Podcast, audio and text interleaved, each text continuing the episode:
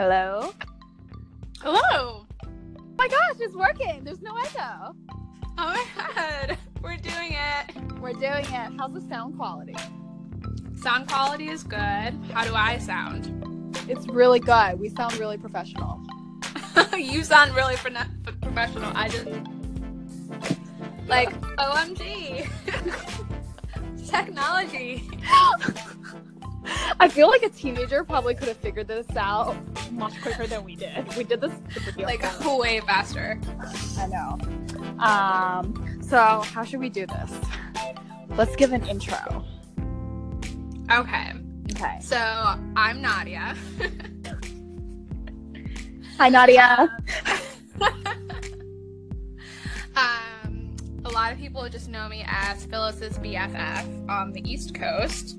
Um, I live and work in New York City.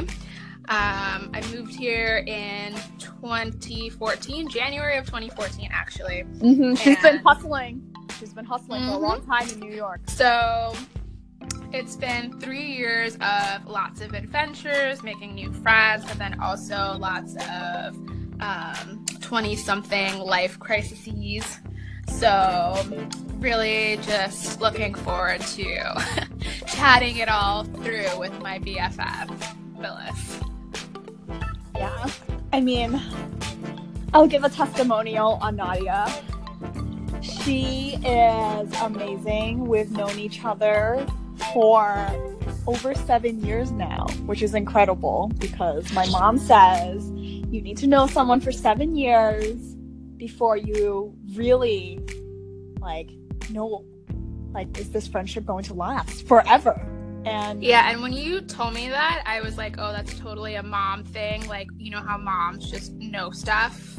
Uh-huh. um, but then i had, saw the same information on snapchat. Like there was a whole article about how every seven years you lose a certain percentage of your friendships. So um, it's actually math that if you know somebody for seven years, the prob- that it gives you a higher probability that mm-hmm. they're going to be in your life for um, a much longer time.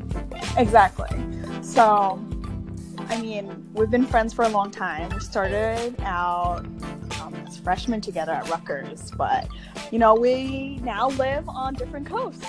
So that's why we're doing this podcast. And that's why I wanted to name it Bicoastal Bays. Yeah. Um, we're bicoastal. That's the bicoastal part of it. Um, I guess I should tell them a little bit about me.